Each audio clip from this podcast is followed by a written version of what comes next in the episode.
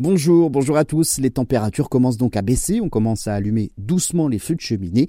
Et je vais donc euh, vous donner l'astuce de l'allumage inversé. Alors c'est plus rapide, c'est moins polluant et c'est plus économique. Pour allumer un feu de cheminée, cette technique est le contraire de ce qu'on a l'habitude de faire depuis la nuit des temps, d'où son nom, l'allumage inversé. Depuis que l'homme a appris à maîtriser le feu, on l'allume toujours de la même manière, des brindilles au-dessus, des petites branches par-dessus et enfin au sommet le plus gros bois Eh bien, figurez-vous qu'on avait tout faux. Pour allumer en fait un feu de cheminée de façon plus efficace, avec moins de fumée et moins de pollution, il faut faire tout l'inverse.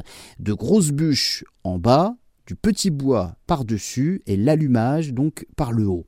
C'est en tout cas ce que révèle un rapport de l'Institut national de l'environnement industriel et du risque, l'INERIS.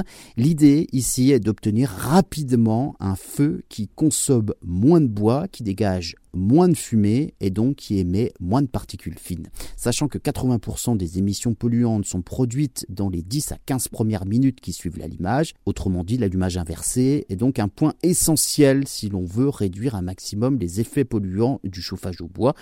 Dans une cheminée ou bien dans un insert, l'idéal est d'utiliser du hêtre, du bouleau, du frêne ou encore du chêne et du noyer, euh, c'est-à-dire donc euh, des feuillus durs qui se consument lentement et qui produisent donc une chaleur durable.